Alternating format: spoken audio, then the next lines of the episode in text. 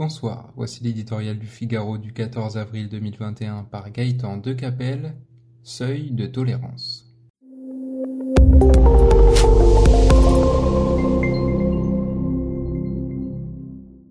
Quand retrouverons-nous, comme les Anglais, la joie simple d'un verre en terrasse?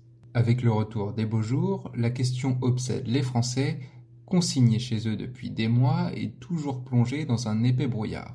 Mi-mai, fin mai, mi-juin, comme à l'accoutumée, chacun est suspendu à la parole présidentielle pour connaître son sort.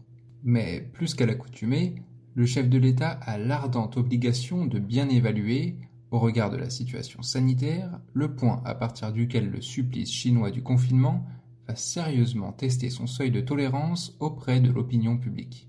Il faut être un enfermiste acharné pour ignorer combien un an d'état d'urgence a usé jusqu'à la corde la patience des esprits les mieux disposés.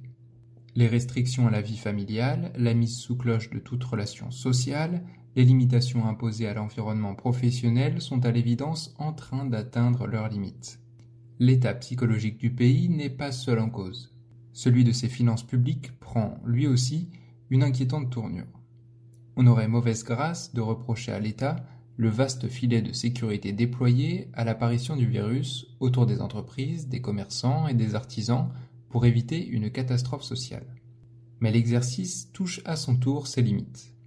À en croire le ministre des Comptes publics, la France aura consacré 424 milliards d'euros en trois ans à la lutte contre la crise sanitaire. Sa dette atteint désormais 2650 milliards, soit le double du plafond qu'elle s'était engagée à ne jamais dépasser. Nous ne stabiliserons la situation qu'à l'horizon 2027, prévient le gouvernement, en promettant d'y parvenir en réduisant la dépense publique, on demande à voir. Une théorie en vogue prétend que les taux d'intérêt quasiment nuls étant appelés à rester ad vitam aeternam, drôle de prédiction, tout ceci n'aurait pas d'importance. Ce hasard de Paris a l'avantage du confort intellectuel.